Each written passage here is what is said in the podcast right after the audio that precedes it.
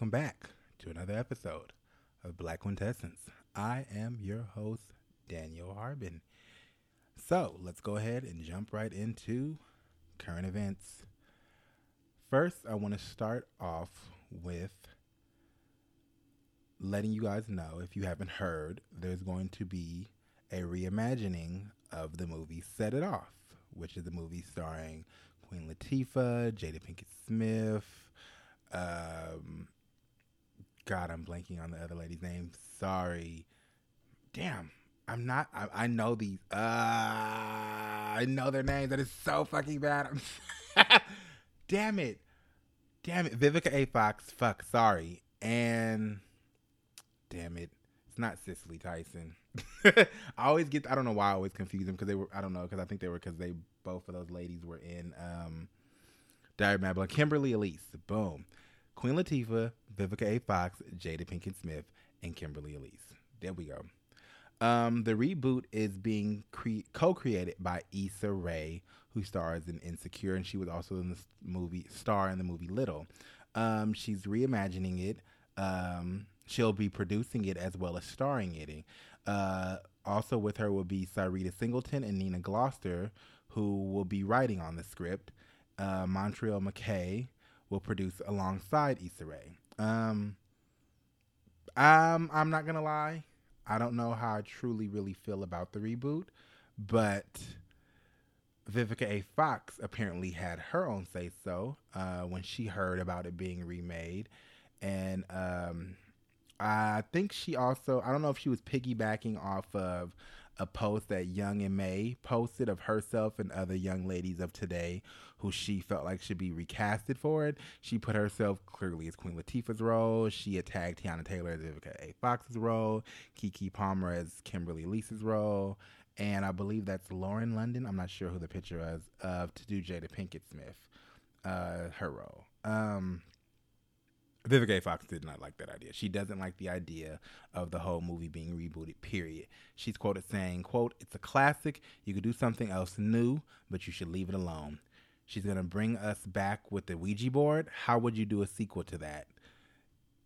She does, end quote. She does have a point. Like, it does make it hard to think of how you're going to redo this movie when three out of the four ladies died. So, my thing is, it's either going to, like I said, I'm assuming it's going to be a reimagining or a reboot. Because I mean, if it's a reboot, a reboot is basically redoing the whole series. It's not necessarily picking up from it.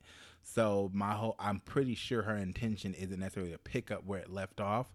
It's her intention is to completely remake the movie, which like it seems like not too many people are really on board because a lot of people are getting tired of the reboots because it's it's it's almost like they're truly trying to basically bank off of our nostalgia. That's really what they're doing with all these reboots. Like they're banking off our nostalgia. I just heard recently that they're supposed to be um, rebooting Saved by the Bell for some reason. Um, why I don't know. Like from my understanding, it's supposed to be set like years later where uh, Zach Morrison's character is supposed to be the mayor of the town and something about taking inner city youth kids and bringing them to Bayside so they can get a better education and some shit. I don't know. It's it's too much with the reboots because I also heard the reboot rebooting Punky Brewster. I always heard about Punky Brewster. I know it's about some little girl. I don't know much else about the show. That was before my time. I don't know, but um, in the realm of reboots, they're also in discussing of rebooting The Nanny starring which starred Fran Drescher, who played um, her name was Fran Fine, who was I think she was from Flushing, a, a very Brooklyny chick from Flushing who found a job nannying for this rich millionaire. British millionaire and basically nannying for his kids and all that. I'm not gonna lie, I did watch The Nanny growing up. Um, it was a cute show, but um, the thing is, is that Fran Drescher wants Cardi B to basically take over the role as the nanny. I don't know if she's going to be still considered Fran Fine or if they're going to do it a whole different way. Basically, what is happening is that Fran's people are trying to get in contact with Cardi B's people to talk about the show uh, being made and having her cast. Um, it was said last year that Cardi mentioned that she would be down to the role because I guess it kind of was discussed lightly last year between them two. Um, so we'll see if it's gonna happen. Um, I know it said that Fran wants to probably even get. Uh, she said she can play the mom. She can be like uh, a Sylvia type character, which was her mother in the original. Which, if you remember Sylvia, she was like a gluttonous, very piggy type, piggish type woman, not piggy, piggish type woman. And then she would get John Leguizamo to play Morty, who was her father. So it sounds like I'm assuming that, like I said, Cardi B is going to basically be playing Fran herself. Just now it's Cardi B instead of Fran Drescher. Um, like I said before, I'm I don't know how many people feel this way. I'm pretty sure a lot of people feel this way. I think reboots should just they need to stop banking on these reboots because these reboots are getting tired and they're getting old. I mean, when they were doing them in the beginning, it was like, okay, it's kind of cute. I like the idea of where it's going, and then it got out of hand. Because I know I don't want to say it started with the Full House thing. I want to say, of course, there probably were other reboots before Full House, but I want to say I remember the first time I heard about a reboot happening. It was when Netflix did um, Full House, Fuller House was what they called it. And basically, it was literally the same premise, except instead of it being the three uncles living in one house, now it became the two sisters and then the friend all living in the same house from the original show. So it was DJ, Stephanie, and Kimmy all living in the house, raising their kids in this mixed family type of dynamic. It it I don't know. I just I just think they need to stop doing reboots. Like I said, it's getting old. My opinion is they're banking on, like I said before, banking on our nostalgia, getting our money because they're hitting us in the fields of, oh, we grew up on this. This is so my childhood. Bullshit. I I whatever. Like I said. I feel like the nanny one can be funny because Cardi B's a, like a, a, you know she's an act in herself, and I don't mean that in a negative way. I mean like she's a funny chick. Like she always on her Instagram. She's always saying funny things. When she, you know, when you catch her live, she's doing something funny. She's doing something animated, something that makes people laugh. So I feel like that could work. I just still feel like no, but whatever. Um, on to the next thing at hand. Um, Tamar Braxton and Loni Love have been getting into it lately, or got into it lately, because Tamar went on to Wendy Williams' show and had a discussion with her. And of course, with Wendy, she was gonna you know, bring up, you know, be messy basically. I mean, that's what she's known for. And she brought up the whole thing about, you know, Tamar possibly going back onto the show. Would she go back onto the show? Of course, Tamar said no. She declined that wouldn't happen.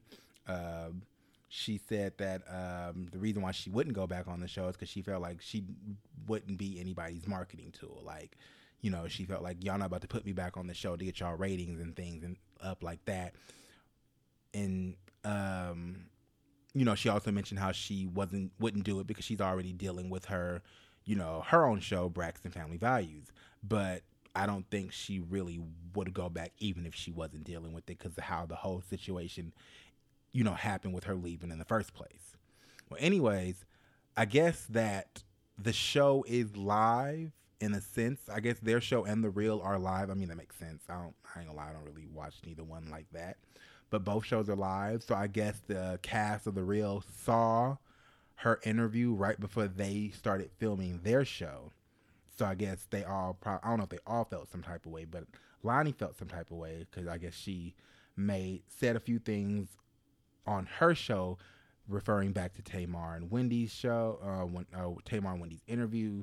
And of course, after that was said, it then went to Twitter where, um, because I guess uh, backing up, Tamar claimed she was she uh told she was told that Loni wrote letters to the executives at Fox petitioning to get Tamar booted off the show. So that was where apparently all this got started from.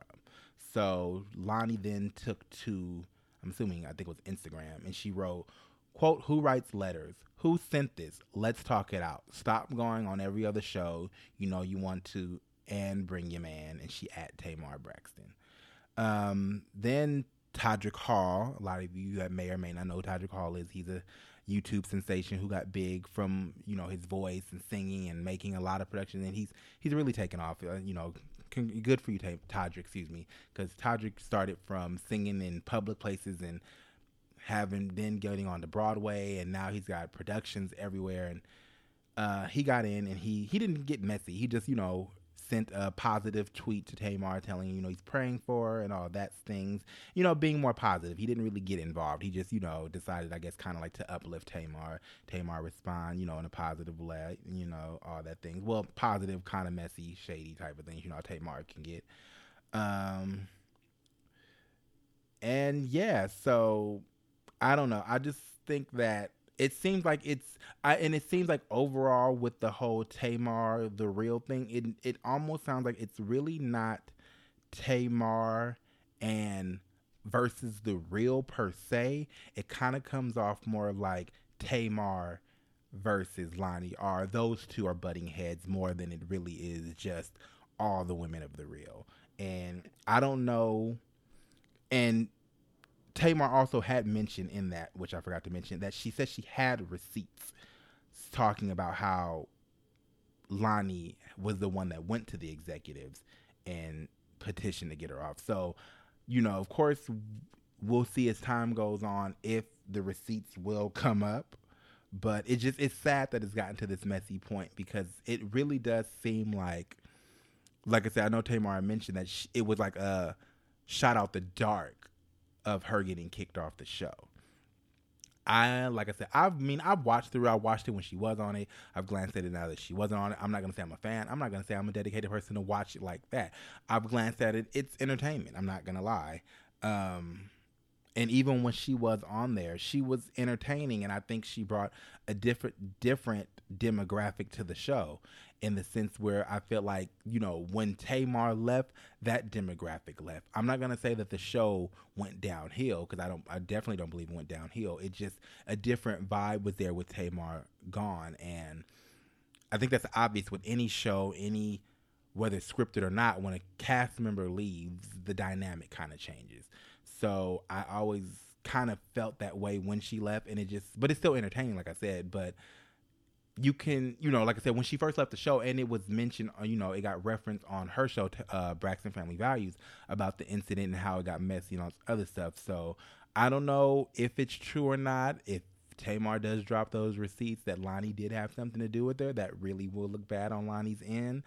Um, I would say, why would she have a reason to say that if she didn't? I mean, people do bluff all the time, but you know, for someone like Tamar who's all over the news and this isn't going to go away what she said. So I would hope that if it time came, be it for her to show the receipts, she ha- does have the receipts and the proof.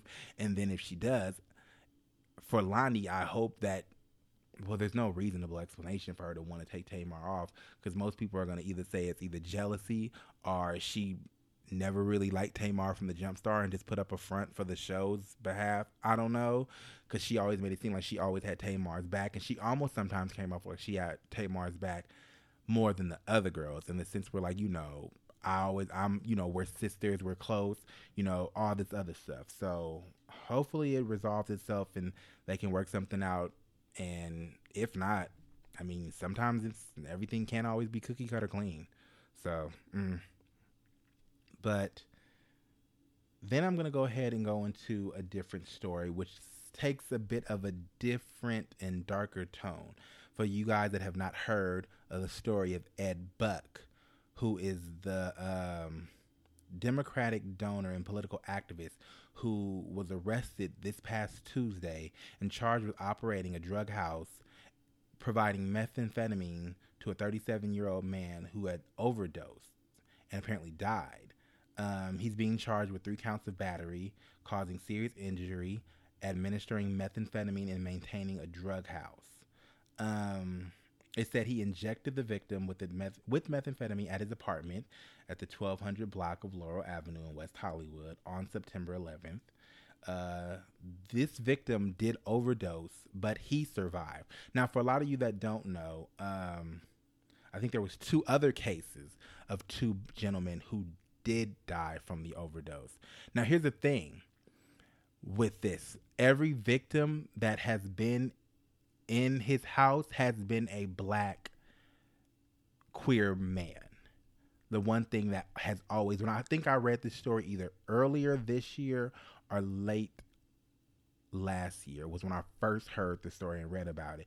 Every man he's brought into his house has been a black queer male, and that has been the thing that has always made me like feel a way about this whole story. Me being a black queer male myself, it's kind of like why are you targeting black queer males? And the fact that you're like kind of, I feel like he's probably um enticing them with drugs because I mean, let I mean, it's, for a lot of us that are queer men and queer black men and queer men in general, sometimes we're aware that you know, unfortunately, drugs are kind of a semi big thing in our community. Unfortunately, there are a lot of us who are doing them. There are a lot of us who are, you know, whether we're quote unquote addicted, quote unquote strung out to them or not, or use them casually, party drugs, whatever there are a lot of you know queer men who do partake in drugs. Usually, they usually do it for party purposes, like either whether it's going to involve sex or they're at the club or whatever the case might be.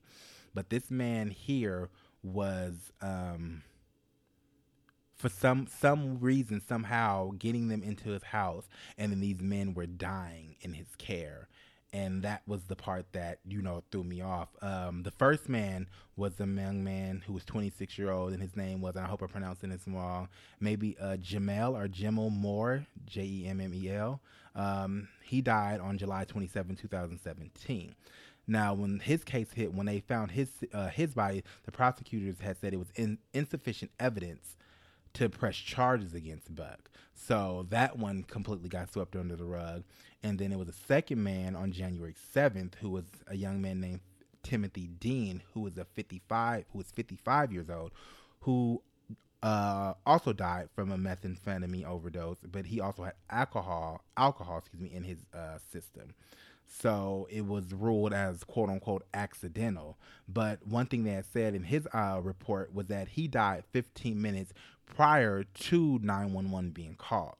So that's the thing that makes me always like I don't understand why when the first two cases were brought up because I remember meeting reading the articles about these why wasn't anything done there why wasn't he you know investigated or you know anything of that nature why wasn't anybody on his ass when the first gentleman died and then let alone the second one so you mean it luckily the third one was able to survive and I'm pretty sure he wasn't fucking counting on that because that asshole was probably trying to off him too and Luckily, he survived and was able to get help because, uh, like I said, I believe the story goes he escaped Buck and ran off and basically barely almost made it. So that was the fucked up part. It was like you basically attempted to kill this man, and I don't know what his situation is. Why he's targeting. You know what? I'm, I'm gonna keep it real. When you're white and you target black people, I don't give a fuck what your reason is. Especially when all of your targets have been black. Eh, this whole motherfucking thing is racial, regardless of how you want to flip this or anything of that nature. When you are a white or of another race and you are already always targeting black men, are targeting a specific group, you're intentionally targeting him. He was intentionally targeting queer black men and with the intent, in my opinion, and I am not a lawyer, I am not a judge, I can't say just how this story plays out to me. It sounds like your intention was to gather up these young queer black men and to have them overdose on purpose. Your intentions to me sound like you're like I said, I don't want to. Like I said, I can't throw anything out there because I don't want people to think I know what the fuck I'm talking about or make any false accusations, but it sounds like you were killing queer black men on purpose. Those were your targets. Now, if you're in, if you're, you know, a group of victims would have been all different races, I'd have been like, okay, so you're just targeting queer men and men, whatever the case might be. But because all of them have been black, you are targeting queer black men. And the one thing that has always been an issue with me is this fetishization of black men from white people, but most cases I see it from both sides of the fence of other races.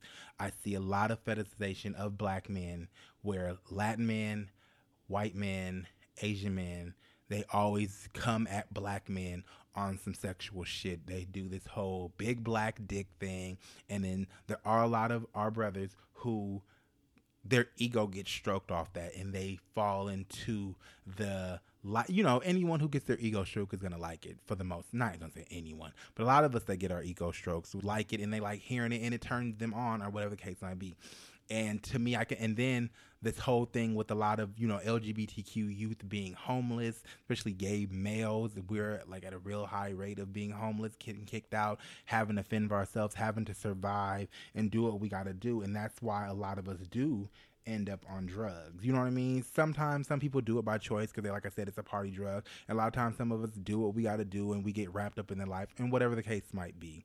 But like I said, to me, I'm tired of these white men and other races feeling like almost like we are their property just because we're black. And a lot of us think that because a lot of y'all and us are the ones fucking them that we hold the power when the reality is in these situations that it shouldn't be a power struggle. It's just sex, not in this story specifically. But when it comes to that, but a lot of y'all don't realize that you're uh, just dick to them regardless if you turn around and maybe be in a relationship, you were dick to them in the beginning. And a lot of y'all really have this thing of being like, oh, they really like me, they really feeling me, though they like your skin. And they like the fact that you're rumored to have a big dick. So they automatically flex jump onto you and all this other shit. So I need all my brothers out there to wake up and stop allowing that to allow you to be vulnerable to other people just because of the color of your skin. But that's you know I digress. But hopefully this motherfucker gets the book thrown at him and he is thrown under the motherfucking jail. Like I needed to happen. His bail was set at four million and he's due in court on Wednesday. So it's but the sad the almost no, the sad part is they're saying if he is convicted, he will possibly face a maximum of five years and eight months in a state prison, which is bullshit because this man has killed two people. I get that they're going to try to say that they can't prove he did it, but my idea bullshit. Either way it goes, that motherfucker needs to go down. That's all I'm going to say to that. That motherfucker needs to go down. He knows what he did. He did on purpose. But, anyways, that's it for my current events. Um, this one's gonna be a really, really short one because I'm not gonna lie to you guys. I was trying and thinking on my ass the entire day. Kind of got sidetracked with some family things, dealing with you know family death. I don't want to put it out there because it's personal, but um, yeah, dealing with that. So I didn't really get the chance to come up with the topic for today's episode. Sorry, you guys. Um, I always, but I will say this: if you guys want to hear me talk about anything, does not matter what that boundary is just email me. Like I always tell you guys email me at my, you know, email me at blackquintessence at yahoo.com. DM me on my Instagram under the same name, Black Quintessence. Can also find me on Facebook under the same name, Black Quintessence. So, like I said, guys, sorry, don't have a topic this week, but I want you guys to have a great weekend. Enjoy the weekend. Enjoy the sun, at least for us in, over here in California in the Bay Area. We have sun for now because, you know, soon it will be fucking raining. And I don't do the rain. I don't like the rain. I know a lot of y'all out there be like, I love the rain. It's cuddly weather. Fuck that shit. I want to be outside half naked in the sun. So that's just me. But like I said, you guys enjoy your weekend, and I will see you guys next week. Peace.